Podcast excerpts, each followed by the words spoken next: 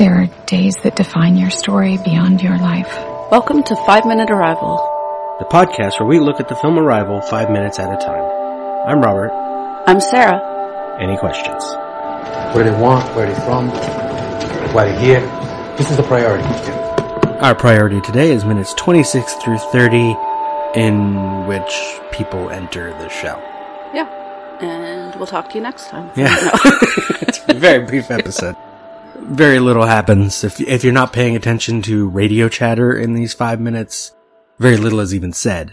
Fortunately for all of you, or unfortunately if it's boring, I was paying attention to such chatter. This segment begins as the passengers exit the pickup trucks, and we get two voices mostly on radio, Alpha and Condor. Alpha is with the people going into the shell. I don't know who he is. He's not Marks, he's not Weber. He's one of the other two. And Condor is, I guess, back at the base. And so Alpha says, copy Condor, we will observe but not initiate, over. Some random helper guy, there's at least eight of them on the ground with them, helps Louise out of the truck, says watch your step. And Condor says we'll keep Alpha channel open, over. Alpha be advised humidity increased since yesterday, so they're paying attention to lots of stuff, which is nice. It means they're prepared. And then we hear Weber over the radio. We're looking at Louise.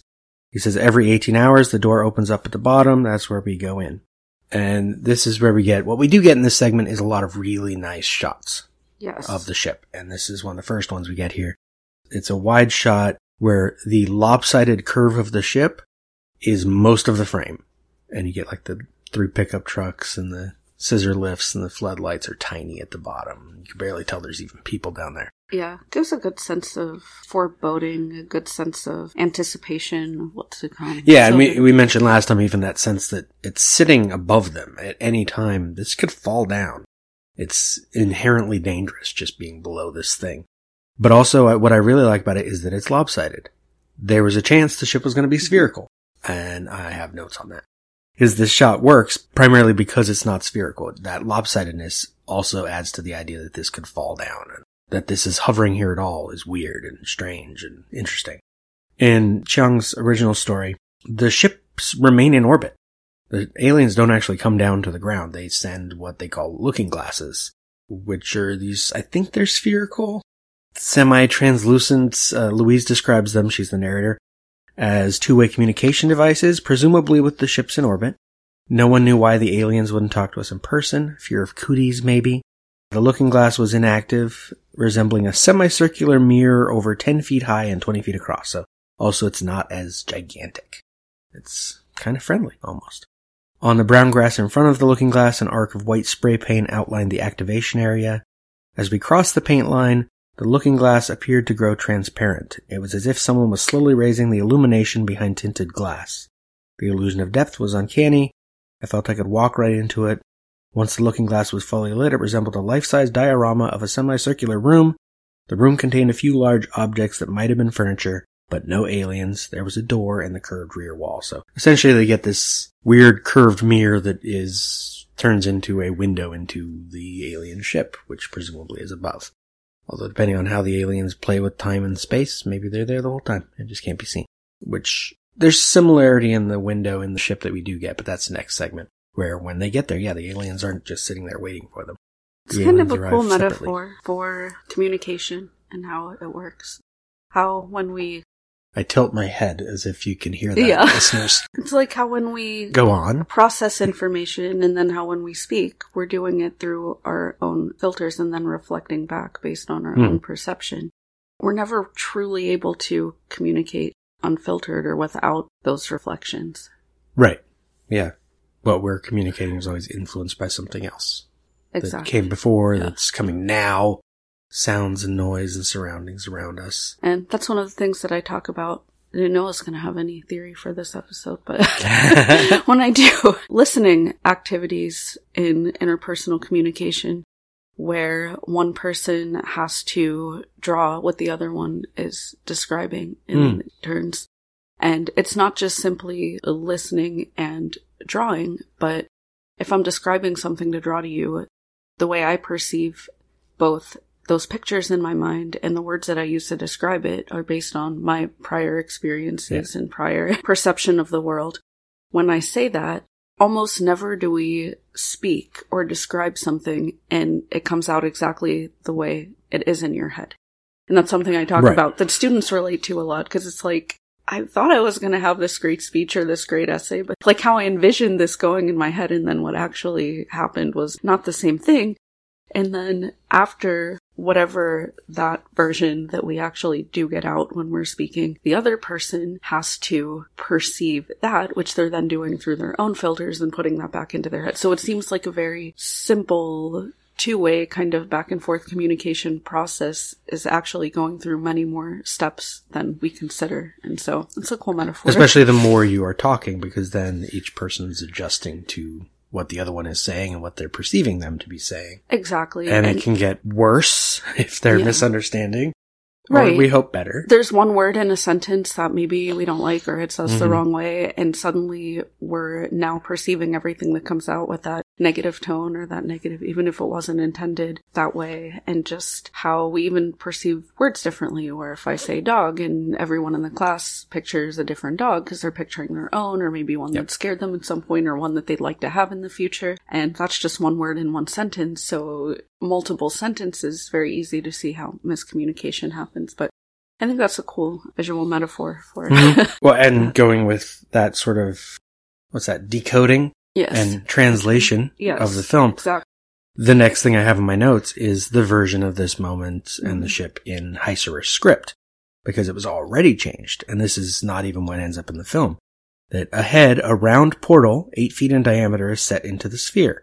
A notch in the skin of the ship like a recessed button. No other door, portal, or window is visible. It's a smooth enigma of metal. So at this point, the ship is still spherical, and we get a circular door, which, as we'll get to in a moment, is not what we get. We get a little dialogue in the script uh, that isn't in the movie. Louise says amazing, there's no front or back, and Ian says no visible thrusters either.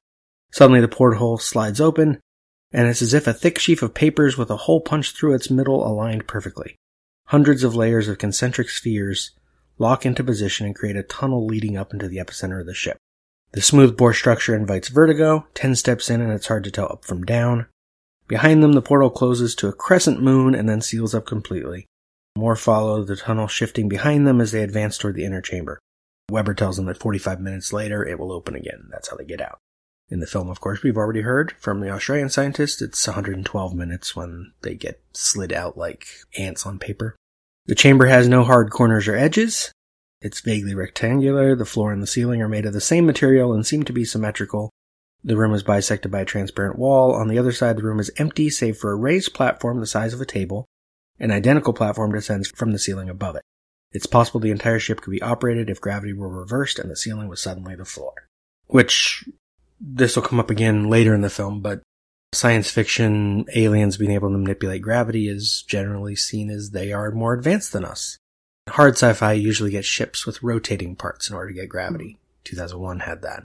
Softer sci-fi, like space fantasy, like Star Wars, you get, they just have gravity in their ships, because why not? Because who wants to film people floating? Oh floating. Just watch behind the scenes footage of Apollo 13. You'll see they could film for 30 seconds at a time when they wanted to be in zero G. Because that's how the vomit comet works. This is a way to save on production costs. You don't have people floating around. This, they're already going to have CGI aliens going, so they don't need extra stuff to it. So manipulate gravity. And that's part of what this segment is about. As for the design, production designer Patrice Vermette in Popular Mechanics, 21st February 2017, says the aliens went all the way they traveled the universe and they stopped like 30 feet from the ground. Inside, we made this long black tunnel made out of sedimentary rock that goes to the big white screen in a gigantic room. That's to represent the humans traveling through time and meeting another civilization. They want to walk to the light, obviously. It's light at the end of the tunnel. It's about something scary, but something that is also very attractive. Interesting note on the actual design of the ship. From Hollywood Reporter, Carolyn Giardina, 10th November 2016. This is after talking to Vermette. She says the ship was inspired by the asteroid slash minor planet 15 Eunomia, which is a four-sided curved shape that if you look at it, it doesn't look that much like this ship because they made this a lot longer, but it's a similar idea. One side is kind of convex. They wanted to create something that people don't make is what they have here. Then she quotes Vermette again. the script, the humans have to walk a long corridor into a big room where they interact with the aliens, so we came up with an idea. What if there's a leap of faith? Or once they get into the ship, they need to jump off and there's a gravity shift. We also came up with the idea of having the humans enter the shell of the ship on a scissor lift for the contrast between the totally alien technology and something very down to earth. And then he talks about the uh, texture of the ship being like rock, and I'm sure we'll have something to say about that. Back to the film, the next shot is the shell filling essentially the entire frame. There's a Yeah. little bit of light at the bottom left at first. And you don't even know what you're looking at until the camera starts angling downward and realize we're looking at the shell again. And slowly getting a sense of the space beneath it. We can tell there's some texture to the ship, but we don't know what because we're not looking at it up close yet. Alpha says zero movement. Condor says alpha detail, clear to proceed. Over. The camera angles down and we see there are six people in orange are on one of the scissor lifts. This is, of course, Ian, Louise, Weber, Marks, Alpha, and some other guy. And Alpha says copy Condor, begin our ascent now. Over. We get a 10 feet, 5 feet, 2, 1, like a countdown as we're close on Ian, looking up at the ship. The shell takes up most of the frame again as people rise into view below it, which is another nice shot because we keep focusing on the shell and not them. Someone puts an arm up. I think it's Ian. It's not Weber and it's not Louise. As the lift stops and we get an angle of Louise now lifting a hand up, so it wasn't her before. We get a close up on a hand touching the surface, which might be Ian's, might be Louise's. When they're all in orange suits, they're very interchangeable. The only difference is that Louise is short, and if we can see their face, Weber is black. That's it. Otherwise, they're just barely lit faces inside orange suits. We see Ian with his arm up, and then Condor says Alpha clear to enter antechamber, which doesn't make any sense because the entryway has not opened yet. One little weird mistake in this segment. Do you think it's that they have permission, not that they literally can? Maybe. I, I assumed it was like an editing issue where Mm. the person editing the sound and the person editing the video weren't paying attention to the content. Yeah.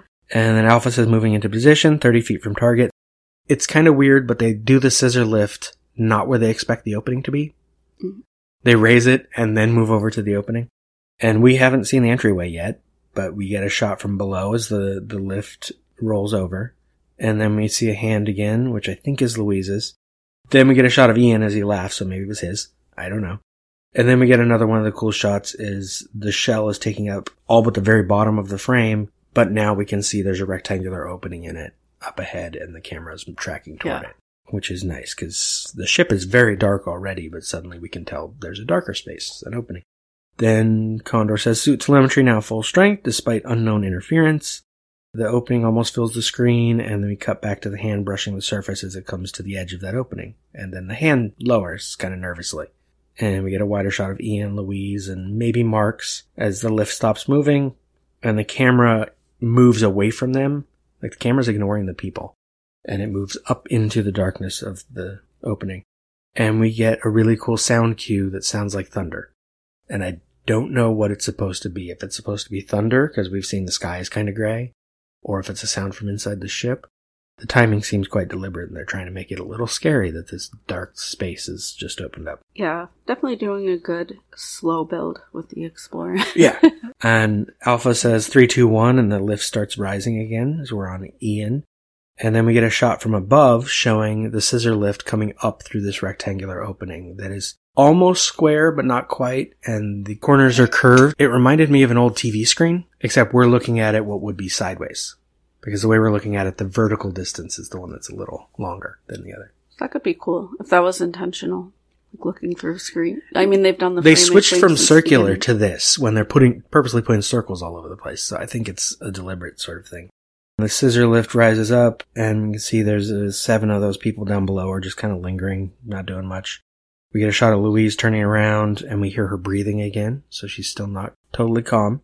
We hear Alpha saying, or I think it's Alpha, someone saying, might be Condor, oxygen level 20.3%, no known contaminants, over. And if anyone doesn't remember their late elementary school science education, they're establishing normalcy.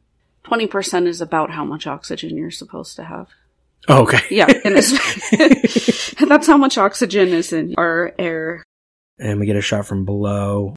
We get a shot of Weber's. It says gravity is 0.97.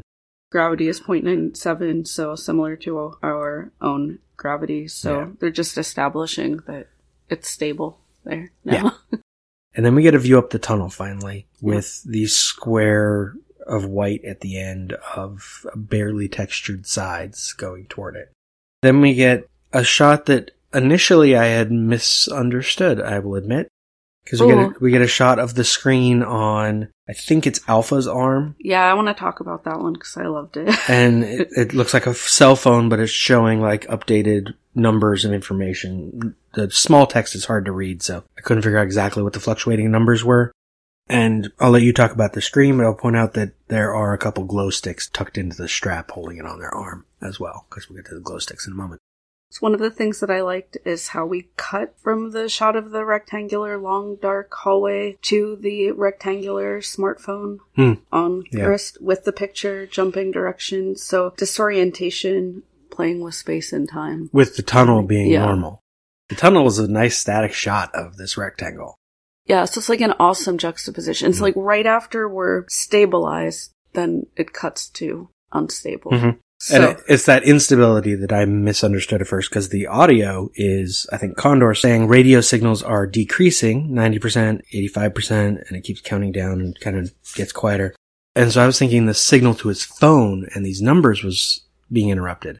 But that's not it. It's not that the numbers are being interrupted, it's that the phone is readjusting to gravity as well Yeah. it rotates 90 degrees, but doesn't stabilize, keeps rotating, and then kind of spins and it's, it isn't settling on a direction. So it's our first sign that gravity is messing up here. And then the camera angles down from that to those hands are on the controls for the scissor lift. Hits a switch and we get a shot from above again as the lift stops. And we get an angle on all the people as, uh, especially Ian and Marks, as Marks or Alpha, I'm not sure, takes out a glow stick, snaps it, and it's orange, and tosses it up. And the camera follows it as it goes up behind him and onto the wall and lands as if it's the ground, which is already disorienting for us. I noticed an extra thing is that we get a next shot of Ian looking up, but he hasn't changed where he's standing. And he says, yeah, that just happened. Except he's not looking at where the glow stick went. He would have to turn around because it's the wall behind him. They just showed that he's standing next to the guy who threw it, which I thought was funny because they wouldn't have known that on the set. They just, they decided the visuals of that glow stick later. That's a special effect, which they could have done practically. Oh, that would have been awesome. Maybe they did do it practically and he just didn't want to turn over. I don't know. We get Louise and Weber as the lift rises again, and we get a wide shot of the six of them when the lift stops and all of them rise up off their feet into the air just slightly. Gravity's going away. We get a shot from inside Louise's helmet because she doesn't seem to like this.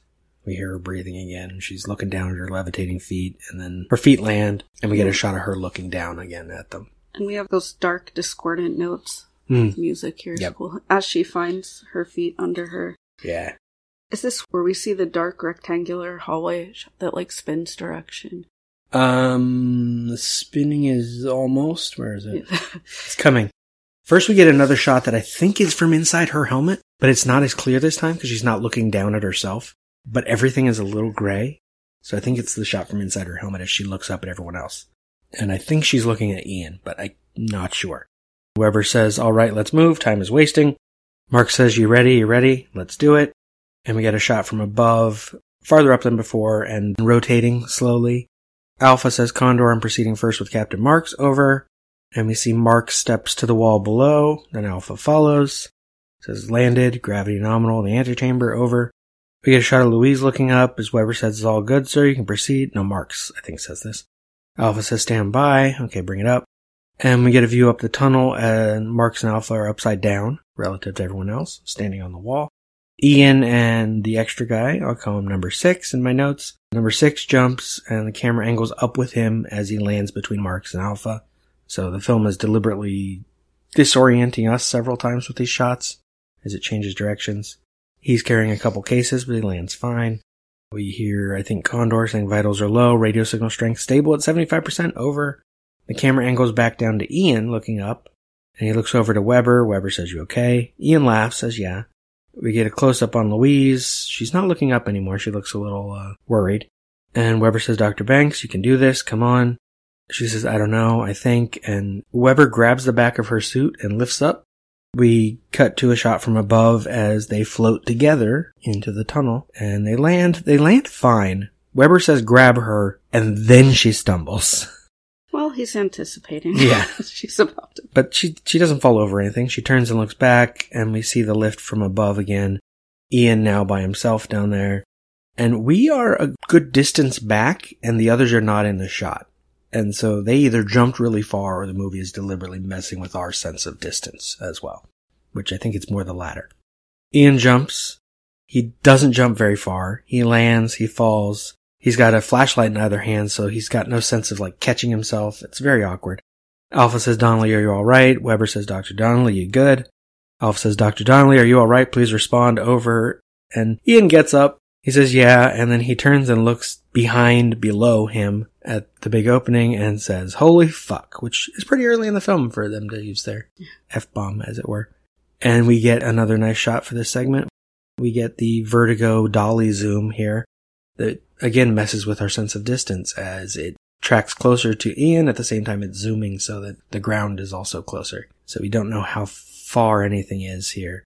And then we get a reverse shot and see that Ian is right next to the rest of the people who weren't in the previous shot. So the movie is deliberately messing with our sense of distance and space. Yeah. And I, That's what distance I like it. space. We're basically just trying to orient us into kind of this new, different reality, this new paradigm, and doing it with this Mm-hmm. five minute slow build. If it was just like, oh, they walked on the ship and started talking to Yeah. aliens, we wouldn't. I think this does it much better because it puts us in the position they are in. Exactly. Yeah. we have to orient in new directions, new distances, new ways to look at where people are. You have to build emotional connection with them Mhm. as they're doing something really scary and Yeah, and the end of this segment I like because Ian was the one who was laughing and excited. But at the end of this, he's the only one still looking down. As Weber says, we're gonna go down there. Like, now Weber is saying down and he means what is up, the tunnel. But Ian is the only one still looking back out the opening at the ground below. Even though he was the one that seemed more excited. That's a nice little ending. And it is interesting how this idea of not just gravity, but sense of direction influencing how we think about things. Mhm. Like a very United States slash American centric view of the world, where North America is on top and South America is on the bottom, and the US is like the center of maps and how much space we allot to things and how we orient ourselves and view things based on power rather Mhm. than based on any scientific reality. Places and people. Yeah, just look at maps. Exactly, that's what published Yeah. maps. It's always, oh, North Pole's up. Yes, there is more land in the Northern Hemisphere. So, oh, even the sense of where, uh, I'll bring this up later, but I do have specific coordinates for all of the 12 ships, which is fun. Yeah. If you look at maps, they didn't land in Montana just to like fuck with America. If you look at North America, that's like the middle of it. They just landed in the middle. Yeah. They don't care. It's one of the few places they landed in the middle of land, but they, it's not anything special. We just assume, yeah, of course they're going to land in the U.S. We're important. anyway, so yeah, we ended with Weber saying we're going to go down there. Next time they'll go down there. In the meantime, you could hear me listen to or talk about more disorienting science fiction. Wait, you just said hear me listen to. I know, right? Wow, this episode really disoriented you. It did. You won't know, listeners. Now I might even cut this out. There, throughout this episode, we had a garbage truck driving by, so we had to keep pausing in between sentences. It was fun. yeah. So if this episode feels disorienting to listen to, It's because it was recorded off, that's why. strangely. But anyway, you can hear me listen to a film about science fiction. If you want to hear me talk more about disorienting science fiction, you can listen every Thursday to Annihilation Minute, the Alex Garland science fiction film, with a lot of in-depth research and references and poetry and music and fun. Well, not always fun. if you want to hear my disorienting show life as a playlist, you never know what you'll get. You might get me talking about childhood trauma. You might hear me talking about politics or railing against social issues. Just depends. But always with music. Yes, always with music. Reference to music. Always with top 40 Billboard songs, and you can follow Life as a Playlist on Facebook, Twitter, and Instagram. Yeah, that has happened. Thank you for listening. Follow the show on Facebook, Twitter, and Instagram at 5 Minute Arrival. or go to lemmingdrops.com for links.